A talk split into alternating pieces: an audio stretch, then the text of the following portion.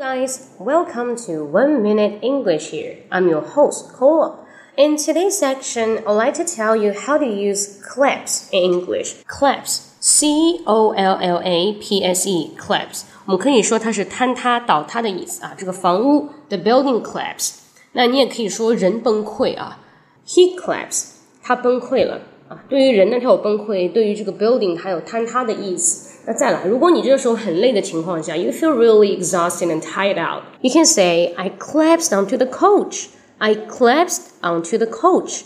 我很累很累了，所以我就一屁股坐在了凳子上，或者我一屁股坐在了沙发上，或者瘫在了沙发上，都可以表示你非常的 exhausted，精疲力竭。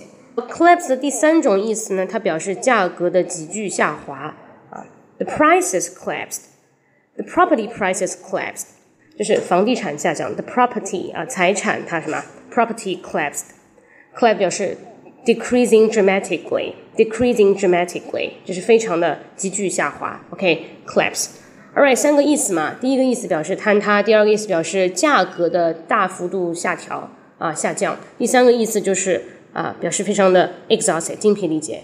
OK，hope you like it。那更多的分享可以关注我的公众号“英语口语风暴”。英语口语风暴，See you next time，拜拜。